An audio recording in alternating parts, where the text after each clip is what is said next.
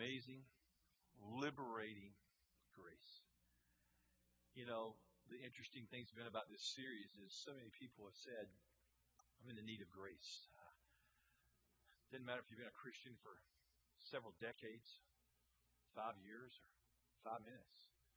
We need grace. And we're learning a lot about what it means to be free and to have the grace walk. And so, uh, in this five week series, I'm just trying to walk you through aspects of grace. And uh, I was really excited about getting here because I just knew the Lord was going to do something that only He could do. I knew He was going to liberate and get people free.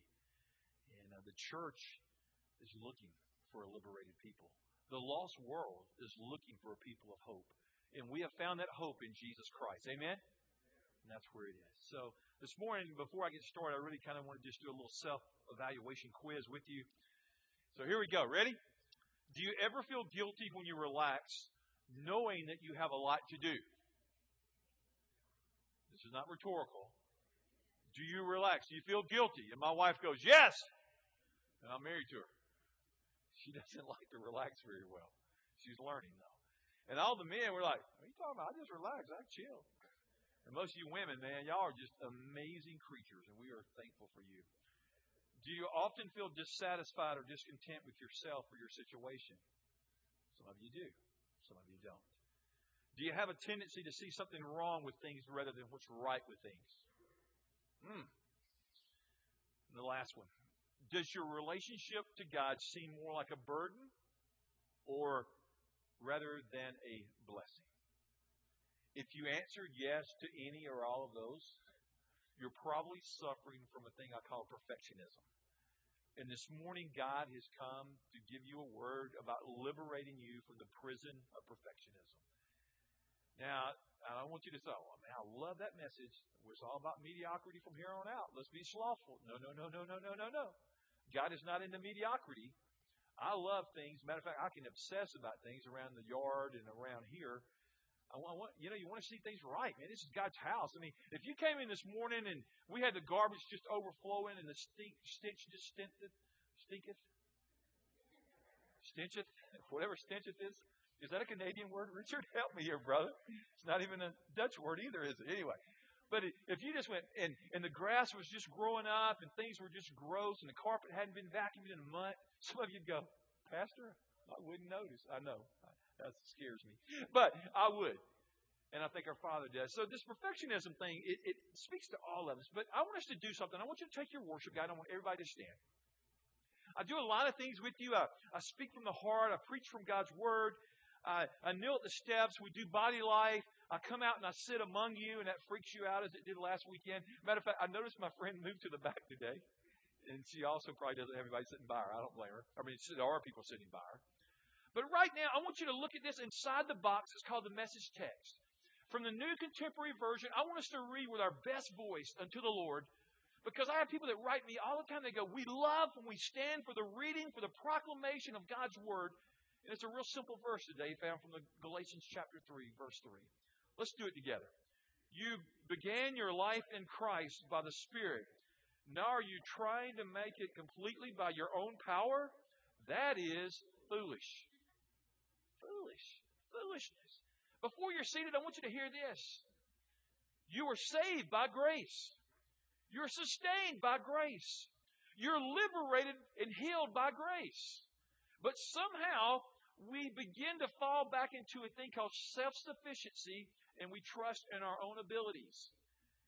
And the Lord has shown me over and over, He's disgusted with self sufficiency.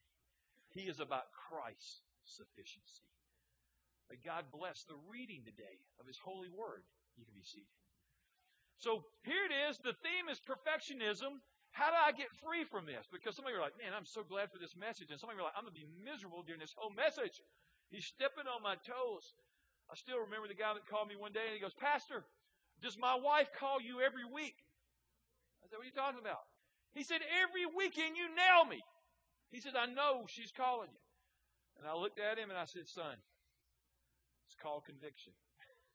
God's wanting to change you. And now he just smiles and laughs at me. He goes, I understand. But then he goes, but did she really call you? Does she really call you to live? I said, well, a time or two. Okay, here we go. message definition of this thing called perfectionism. We're trying to prove our worth by being perfect. Fill it in. Somehow we want to esteem to this level because the Bible teaches us, be therefore perfect is our God, as our Father is perfect. And we never measure up. That's a thing called grace that God applies grace to us. But as we look at it, if you get hung in perfectionism, you're in a trap. You're in a prison. Man, the door is shut. It's locked. Last weekend, y'all, I cannot tell you the people that told me the healing grace of Jesus met them where they were. And they began to call me and write me, and they talked about it in their small groups this week. And after the last service, people were still talking about that. That's my whole goal for grace, is that we would be liberated, breaking the bondages, strongholds in our lives. There's two enemies of grace. Number one, legalism. I've been to a legalistic church or two in my life, and there just wasn't any joy there. I didn't want to associate with that one very much. We can tend to get legalistic in our pursuit of the Lord Jesus. The longer we're in Christ, if we're not careful, somehow we trade in grace that which we don't deserve. He has mercy on us, and He offers grace, and we become judgmental. And we try to hold to rules and routines and rituals and practices that we think somehow are going to make us more holy. And they are important, but this legalism is like a cave that we go into the abyss and we camp out there, and it's very damaging.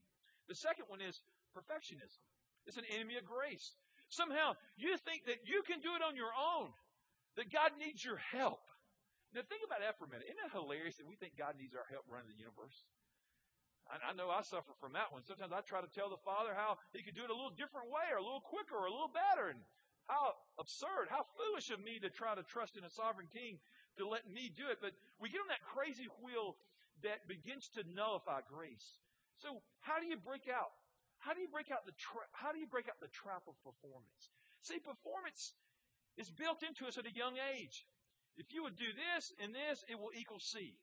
If you do this in your life, you'll accomplish this. And there is a whole counsel and teaching, and I totally agree, and I teach it. We reap what we sow. And it's very important to be excellent unto the Lord. And he believes in excellent, uh, praiseworthy things. But then some just, it's never good enough. So let's look at the first point. Get ready to write. It defeats how perfectionism harms, it defeats my initiative. You see, somehow you begin to fall into a thing called procrastination. You fall back and you settle down and you're waiting for the perfect circumstance. You're waiting for the perfect timing. You're waiting for the perfect environment. And here's what I've learned about those perfect things they never come. Do you remember when you were in university and you're waiting for the perfect time to be inspired to write the best paper you've ever written? You know what mine usually was? About seven hours before it was due. Now, at Emory, I didn't do that, but undergrad, I love to do that. I, I couldn't pull that off at a, at a different level, but undergrad, I wrote my best papers in the late hours. Hannah, don't hear this, okay, baby? because you're really doing good. We're proud of you. Keep up the good work. So sermons, I start them. I will start the sermon somehow this afternoon for next week. Tomorrow it'll start in the crock pot. All week I'll cook. And I go ahead and tell you, the staff knows I am real funny. If I don't have an outline done by Tuesday noon, they're very gracious to me. But I know they don't like being with me on Tuesday mornings when I come out of the state and I go, it won't come! Especially if I've written three outlines and they all stink. Now, I don't know if they think they stink, or but I'm just like, man, this is not it. But there's something, but but but it's an it's a craft, it's an art that, that I work. But let's move to this thing because I want us to see it defeats our initiative. Listen to what Ecclesiastes 11:4 says from the Living Bible translation. If you wait for perfect conditions, you'll never get anything done. Just nothing. You'll you'll just sit there. You'll be like a rocking chair, just no purpose. Number two, it damages my relationships. It damages your relationship with other people. You take advantage of them. Nobody enjoys being around people that nag them, that always correct them. Now, there's a time to be corrective and, and, and it's redemptive in nature, and, and we need to be instructed and we need to be shown the error of our way. Scripture is very clear about that. But if you have the attitude, or you would call it the spiritual gift, I would call it the unspiritual gift. And you nag, nag, nag. Don't turn anybody go, you nag too much. But you know what I'm saying. Last service, I don't know what happened to me. The service is not as full as this one, but I walked back this way and there was a, a young man sitting there with his mom. And I decided to take advantage of the moment. I began to speak into his life. I thought he was going to freak out. Because I said, Son, I, I just want to know, does your mom nag at you? And he looked at me and he shook his head no. And then he did yes. And then he looked at his mom. Mom, what's the right answer? and I was going to make sure that he was a hero, whatever he told me. But you know, you know what I'm saying? I mean, right now, if I walk up to some of you and I go, "Does your mom nag too much?" Here, students, is your mom and dad here today? Oh, okay, they're here. Do, do, do, your mom and dad aren't here. Uh, do, do your mom and dad nag too much? Yeah, they do. How do the rest of you students feel? Yeah. Okay. Good. Hey, listen. Hey, let me have a cheer. I'm just sit over here with y'all, man. This this will be good, man. I'm just gonna kind of hang out with y'all. This is cool, man. We'll just kind of have a. What do y'all? Eh, would y'all like me teaching right here? Wouldn't this be fun? I'm not gonna do that. Okay. Too much pressure. So, it messes you up. Because I just messed them up. See, that's why I've made a commitment. I don't ever want to be on TV here for studio. Now, I do want to. I can't believe I'll share this. One day I, I do want to do multiple, multiple campuses. I really do. But as far as TV controlling me, I don't want to be controlled. I like the ability to walk out. I find that it draws you in. I also find out that it keeps you awake. See, I'll threaten to tap a few of you. Okay, here we go. So damages relationships. Proverbs 17 9. Love forgets mistakes. Nagging about them parts the very best of friends. If you nag somebody and you never encourage them, I promise you there will be a separation. But if you find times to exhort, to encourage, to edify, to build up, along with corrective instruction when as need be, you've got a forever friend. Third, it destroys my happiness. If we're so captured, by this thing called perfectionism, we just we struggle here. There's no happiness. Ecclesiastes chapter 7 verse 16 says, "Do not be excessively righteous and do not be overly wise. Why should you ruin yourself?" Here's what I think it's saying. Have balance. Don't go so far to either extreme. There's a balance in Christ. I think living the Christ filled, the joy filled, the grace filled life is balance, and God's calling us to that today to not make others miserable, to not nag them to death, but there might be a time of correction. Because nagging, I found in my life, and you probably found this, nagging only makes you defensive. If you get nagged at, you become defensive in your response. You want to, you have a position you have to protect. So you're like, wow, man, that's a that's a prodigal word. You, could you do this next weekend? I'll bring my mom. Well, you can get her to go online. You know what I'm saying? After I said that, probably wouldn't be a very good idea, though. Here we go. Okay. So, but you know, sometimes I've met some people, they mistake nagging for the voice of God. And they think they're God in that situation. They need to let it go. But I want to talk to you about not nagging. I want to talk to you about how to relax. Relaxing in God. Relaxing as you relax as you sit there as you hear God's word today. Psalm 119, 96. Nothing is perfect except your words, O God. Your word is eternal. Your word is perfect. Your precepts are right and trustworthy. Your word is flawless, Father. These are the words of life. How many of you believe these are words of life this morning? This is the only thing of eternal nature that I, you and I need, that we need to receive God's words and we need to eat them and consume them, that they might bring correction and uh, conforming our image to the nature of Jesus Christ. So we need to be people of the book. Every weekend I figure out somehow, God, help me to get them back to the book. How do we get there? Popular opinion always goes astray from this book. But God, we need to relax in you and enjoy you. So we realize the point here, feel this RN, we realize that nobody's perfect except the Father, except our Redeemer. And you might say, well, I'm perfect. No, you're not. You just act like you're perfect. And God wants to free us. He wants to set us away because we find that if we don't build our lives upon the solid foundation of the Word of God, our lives crumble quickly. They erode. They, they don't have a lot of uh, intensity or a lot of joy or a lot of power to them. But God desires change in you and in me. Ecclesiastes 7.20 says these words. There's no one on earth who does right all the time and who never makes a mistake. You read Ecclesiastes. We've been reading that through the youversion.com. How many? Uh, well, I won't ask you, but several of you have been reading it. I don't want to be embarrassed. And I'm and I'm reading that and reading Ecclesiastes. And Ecclesiastes it kind of bum you out. I mean, it's not. I mean, life is a toll. Life is meaningless. Life is empty. I mean, he's just giving this whole uh, array of information. But here it is. He says, but nobody on earth does what is right. He's exactly true. It's true. But let's look at the E. God says, enjoy my unconditional love. Enjoy God's unconditional love. 1 John 3 1 says, See how very much our Heavenly Father loves us, for He allows us to be called His children. Think of it. We really are. But since most people don't know God naturally, they don't know that we are His children when we come to faith in Christ Jesus. When we receive the life of Christ into us. When the Holy Spirit comes to dwell, to mark, to make His deposit, it's called being born again. It's called becoming a Christ follower. It's begin establishing a relationship with Him. It's, a, it's an awesome thing. So, as a believer becomes a follower of Christ here, he's to enjoy God. We're a child of the King. But I'll give you this thought. It says, a servant is accepted on the basis of what he does. Maybe you feel like you're a servant at work. You're accepted on what you produce and what you do.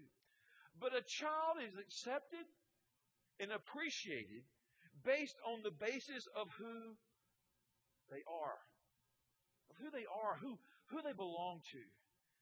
I am glad that my mom and dad, and maybe you are, your mom and dad, love you in spite of your imperfections. You, are you glad your parents love you in spite of your sin? Absolutely. I love my daughters. There's nothing they could do to make me love them less. I could be disappointed. But man, they've made their mom and I happy. But this whole thing is about position and, and blessing and, and who we know, not what we're accepted in just whatever, but we're accepted and appreciated for who we are and who we belong to. I think it's interesting that today I'm making this point, and his mom and dad are here. But Jeremy has become very dear to my heart and Donna's. We've always prayed for a son. We're praying for two, matter of fact. And he's a godly young man. And Richard and Deb, I want to celebrate you in the house of faith today for raising a young man like Jeremy that we love around here. Right, church? And I will tell you this. We're adopting him as they're adopting Rachel into their family. And I told him last service, it's kind of a cool thing if he likes watches. He becomes the heir to the watches. You know that I collect watches. Everybody walk, everybody tells me when you walk on stage, we want to see what watch you're wearing. I just I have this fetish. So Hannah, when God gives you a husband, and now Jeremy, they get my watches. Just a thought. There's privileges of being in the family. You know what I'm saying? But you know, that's nothing compared to the eternal family of God. We get forgiveness and mercy and joy and peace and leadership and direction. And but did I mention heaven? It's an awesome thing because God grafts us in by grace, something we don't deserve. And He says, You are now accepted in the beloved, my Son, Jesus Christ. You're saying, well, almost every weekend you talk about that. You brag on Him. Y'all, let me tell you, when I quit bragging on the Lord Jesus, let's just close the doors and go eat lunch, okay? Because there's no else or no one under heaven in whom we must boast in but the Lord Jesus Christ. He is God. He is King. Romans 8:31. What then shall we say in response to this? If God is for us, who can be against us? This morning, somebody came and they need to hear, God is for you. Andy, God is for you, bro. Isn't that awesome? Courtney, you just joined the church, but God was for you way before you joined the church. When you came into Christ Jesus, He said, Hey, I am for you. Your name is written in the Lamb's book of life. Isn't that an awesome thing? And I'm for you. That's the nature of God. So, do we love our kids? I hope we do. God's for us. We get into this perfect heaven, not because we're perfect, but we have a perfect Savior. L. We let God handle things. At the root of perfectionism is always a desire to control things. Some of us, including me, have a desire, a nature to control things more than others. Some of you are like, man, I don't care. I just give it up, you know, whatever.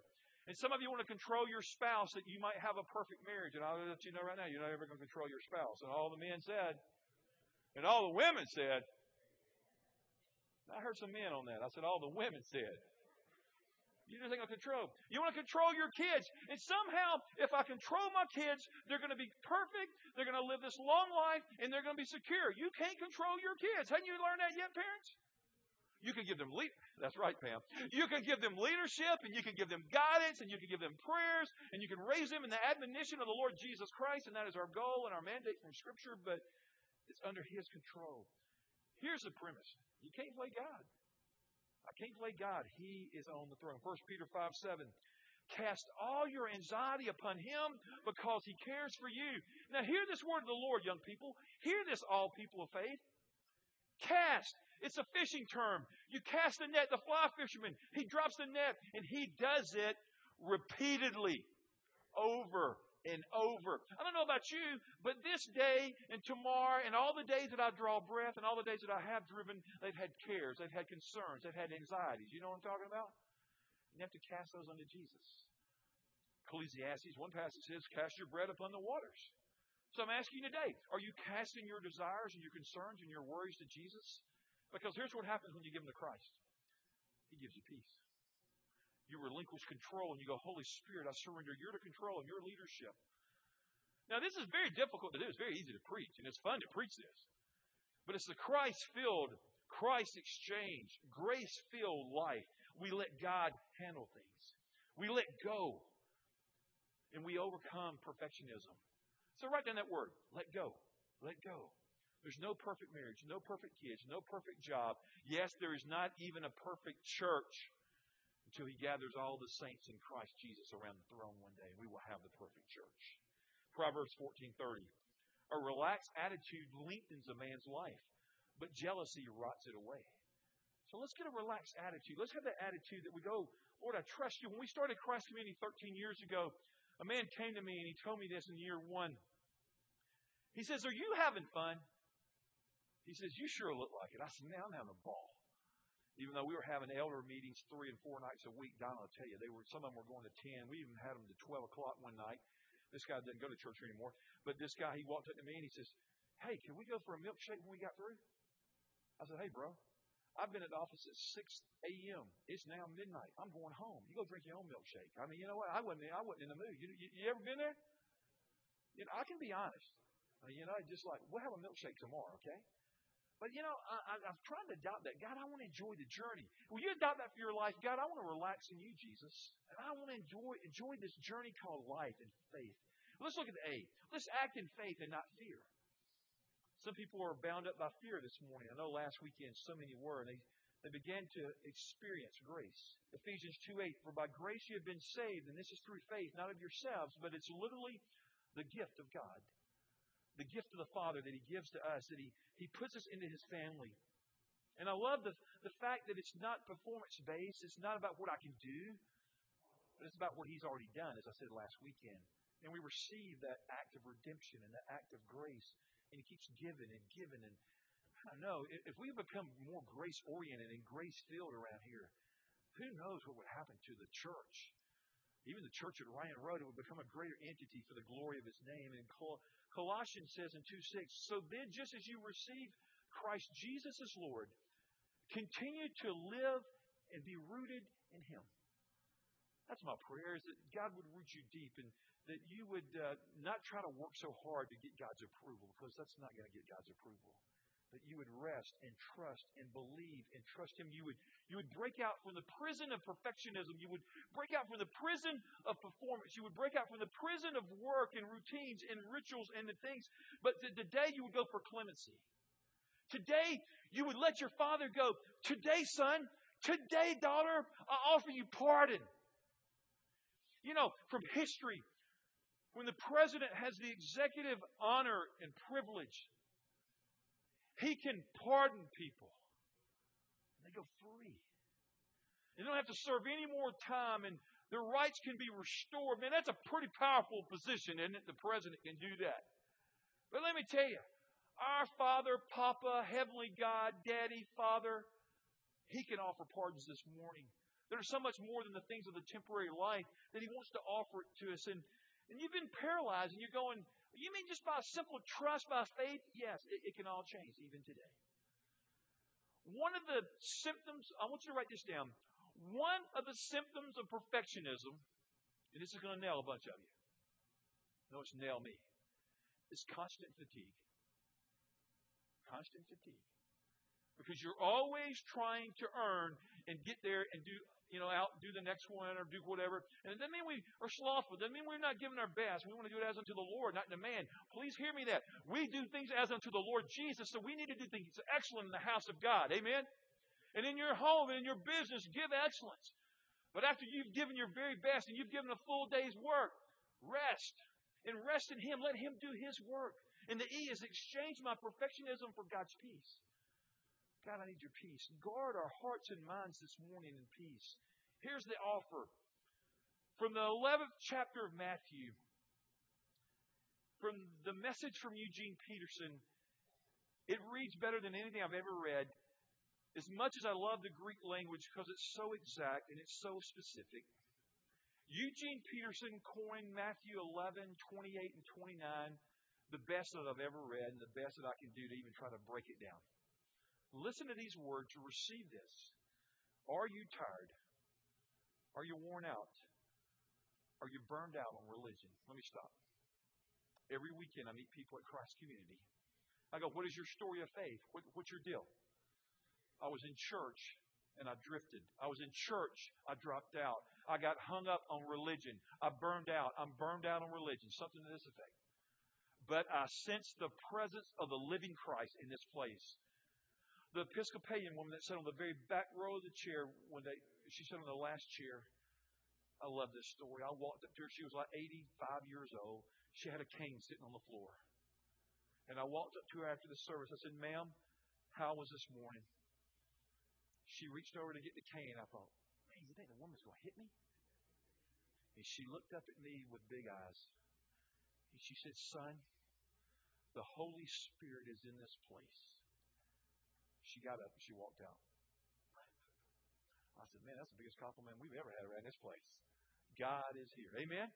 So we exchange this perfectionism and work for, for peace. Everybody's looking for peace. Why do you think it sells so many drugs and alcohol and all that? People want to get a break. And God says, here it is, let me go on with the verse. He says, Come to me, get away with me, and you'll recover your life. I'll show you how to take a real rest. Walk with me, work with me. Watch how I do it, being God. But I love this next line. Learn the unforced rhythms of grace. I won't lay anything heavy or ill fitting on you. Keep company with me, and you'll learn to live freely and lightly but learn the unforced rhythms of grace. And this morning, that unforced rhythm is what God's wanting to exchange and give to us. And you go, but I've got guilt, Pastor. I'm hanging on to guilt. Let go. I'm hanging on to my performance and my approval. And if I work hard enough and if I try hard enough, stop it. Rest in the grace of the Lord Jesus. Hebrews 12 15 says this Be careful that no one fails to receive the grace of God. Don't walk out of here going, hey, I went to Bible class this morning. Hey, I went to small group. Hey, I come to church almost every weekend. Hey, I listen to Beth Moore. I do her Bible study. Hey, I did this. I did that. Hey, uh, stop it. Learn to receive from Him. Learn to receive grace. I would call it learn to be a receiver. Receive what God has. Christianity is not rules and routine, but it's a living, dynamic union relationship with Jesus. I love to talk about that because I, I don't like religion. God never intended for you and I to perform and produce. He intended for us to rest in Him, to enjoy the Christ filled, Christ saturated, joy filled life of grace. I call it spiritual rest. This morning, if you hear nothing I've said, would you learn to rest in your Savior? Would you just, the paradox in Scripture is that you rest in Him, yet somehow while you work. You rest and you work and you trust in the grace of God. You allow Christ here to live his life through you. Only Christ can live the Christ life. It's his responsibility.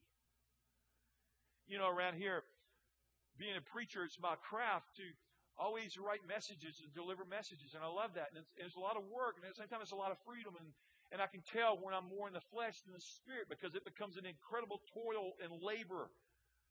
And when I begin to let Christ have more of me, and His sufficiency is all that I have, and I rest in that. It, and you find that in your ministry at the church. You find that in your life. When you rest in Christ, there's rest. So this morning, let's rest. The grace filled life. Look at the very bottom. Steve McVey gives these words.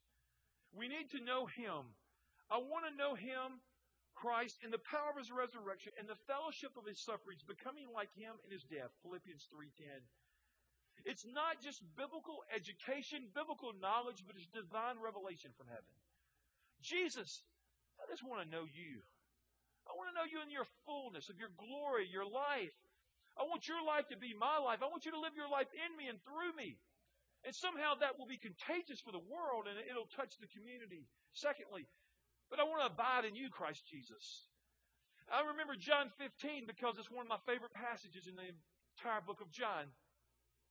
On the day that Rachel was born, I read John 15 all day long. I didn't have my Bible there that morning. I made sure that I got Donna and we got the bags and we got her in the car and we ran and I forgot my Bible, but I happened to have this little booklet and it had John 15. And I chewed on it all day long and and I remember my wife was giving me the most precious gift, her giving us through the Father, giving us Rachel, and then Hannah would come five years later. And I, I remember that day sitting there in that little wooden chair.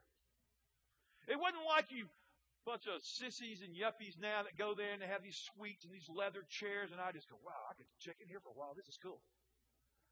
I had this wooden chair, and I made a mistake that day. I never will forget this. My wife was giving me the gift of life, and I was praying for her, and I was offering her anything, and one time she just said, Leave me alone. You know, there, don't you women? And I, I remember sitting over there, and I remember I made a mistake. I told her that day. I said, Donna, I said, This has really been a long day. My back's hurting sitting in this wooden chair. She gave me a look, and I realized when I said it, that was the dumbest, most selfish thing I've ever said to that woman. She was giving me life. She was giving me a little girl. But God began to speak to my heart that day as I just sat there because she'd kind of come in and out of it, and I'd, I'd read about grace, and I'd read about abiding in Christ, knowing Christ, abiding in Christ, being rooted in Christ. But the last one is expressing Him expressing this life of Jesus, trusting completely in Him. Because, see, life isn't so much a test, but it's a rest. Jesus, would you teach me, but would you teach us to rest in the rhythms of grace from this day forward? I've asked Adam this morning to do a song that he'll sing over us, and you're welcome to sing, but don't move. Let this get in your spirit, man. It's a song all about grace. Let's worship Him, and I'll come back with the invitation. Jesus, Jesus, Jesus, ransomed one like me.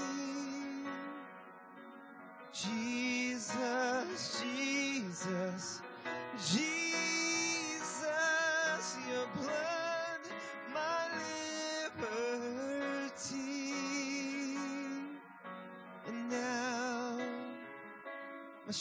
is grace will be my song.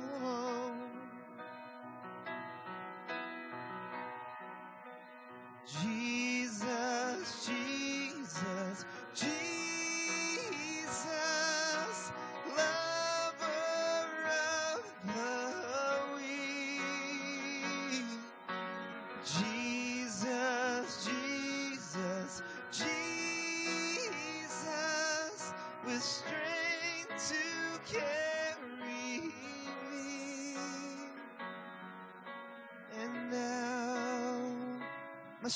shame is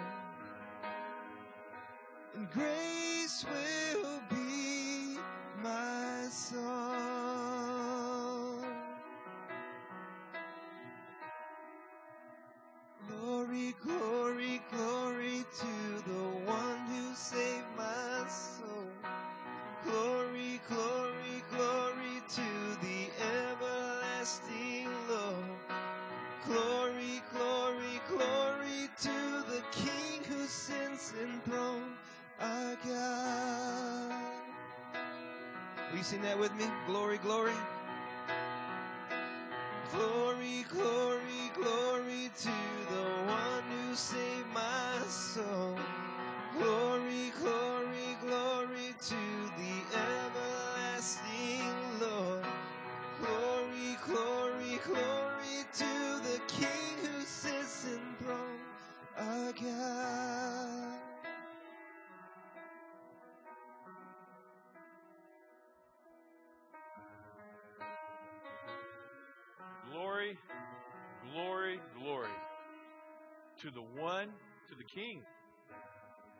who sits enthroned. To be liberated, you have to begin a relationship. Living in the Bible Belt, I love it, but it's amazing how everybody has religion. People will make statements like, I grew up in a Christian home, and I celebrate that. That is awesome. But when they say this, I always get concerned. I've always been a Christian. No, you haven't. You must be born again. All come by faith in Jesus Christ and receive the grace of Christ. It's called beginning a relationship with Him. Do you remember that day, that night, when you first trusted Christ to lead you to the light? When you crossed over from death to life? And once you do that, you begin a forever, eternal relationship with Him and you become secure in Him. And you spend, then He invites you to spend time with Him together. In a marriage, you spend time with your mate and you grow and you develop that. And for Christ followers, we spend time with Jesus in His Word and in prayer and in biblical community called the church and, and in missions and we do the acts of Jesus. So this morning, I know that some need to do business with God and they need to begin that most important relationship where God changes your life. My very favorite passage from the book of Corinthians. Therefore, if anyone is in Christ, the old is gone, the new has come. There's a young person today that needs to begin a new walk of faith. There's a couple today that needs to begin a walk of faith. There's an older man or woman, or maybe many in this place that need to begin a walk of faith.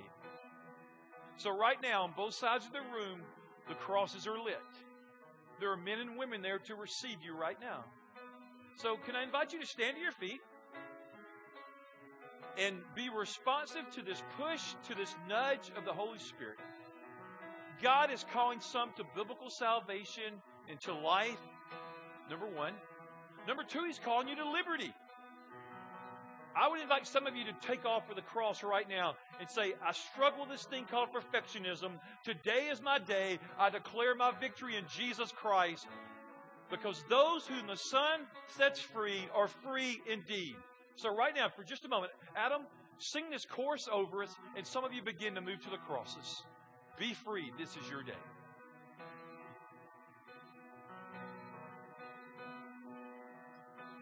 Jesus, Jesus, Jesus,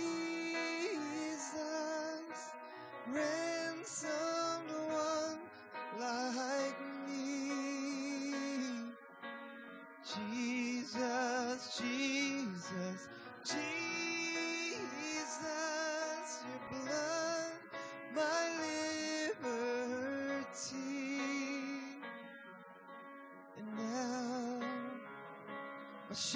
is. Grace will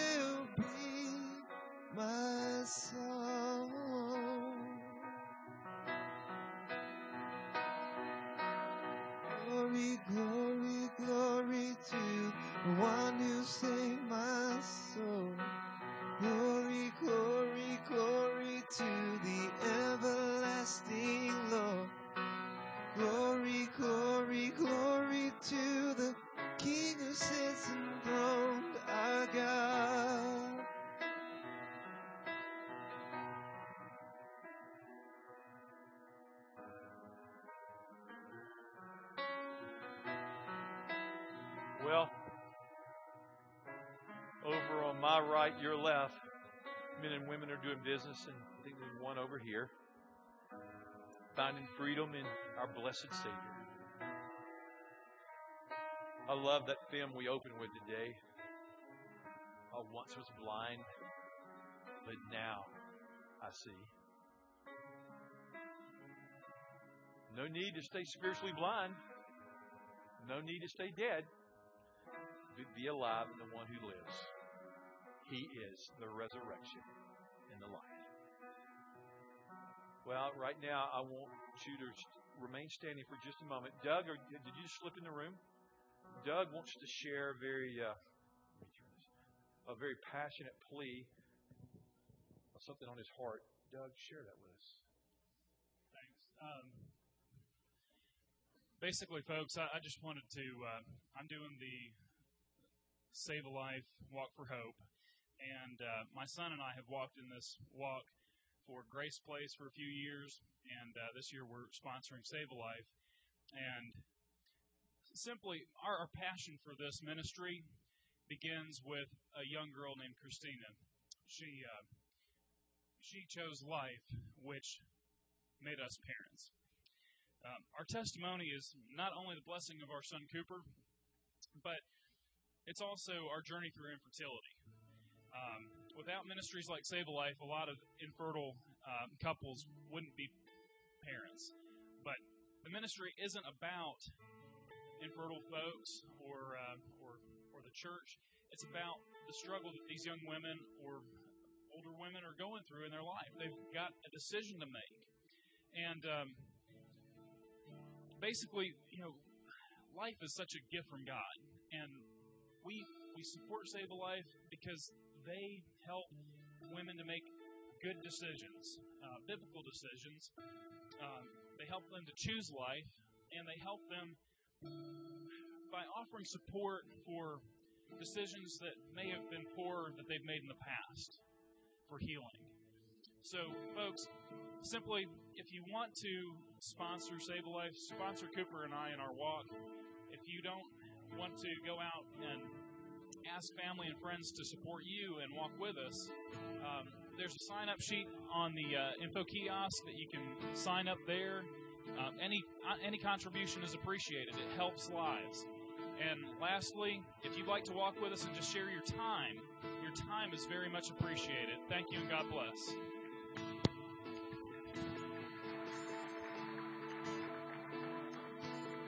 Three years ago, Doug and Carrie became parents to little Cooper.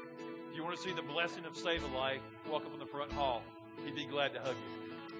Hey, have an awesome afternoon. Next weekend is Mother's Day, and we're going to talk about restoring grace. I hope you'll be here. Thanks for showing up today.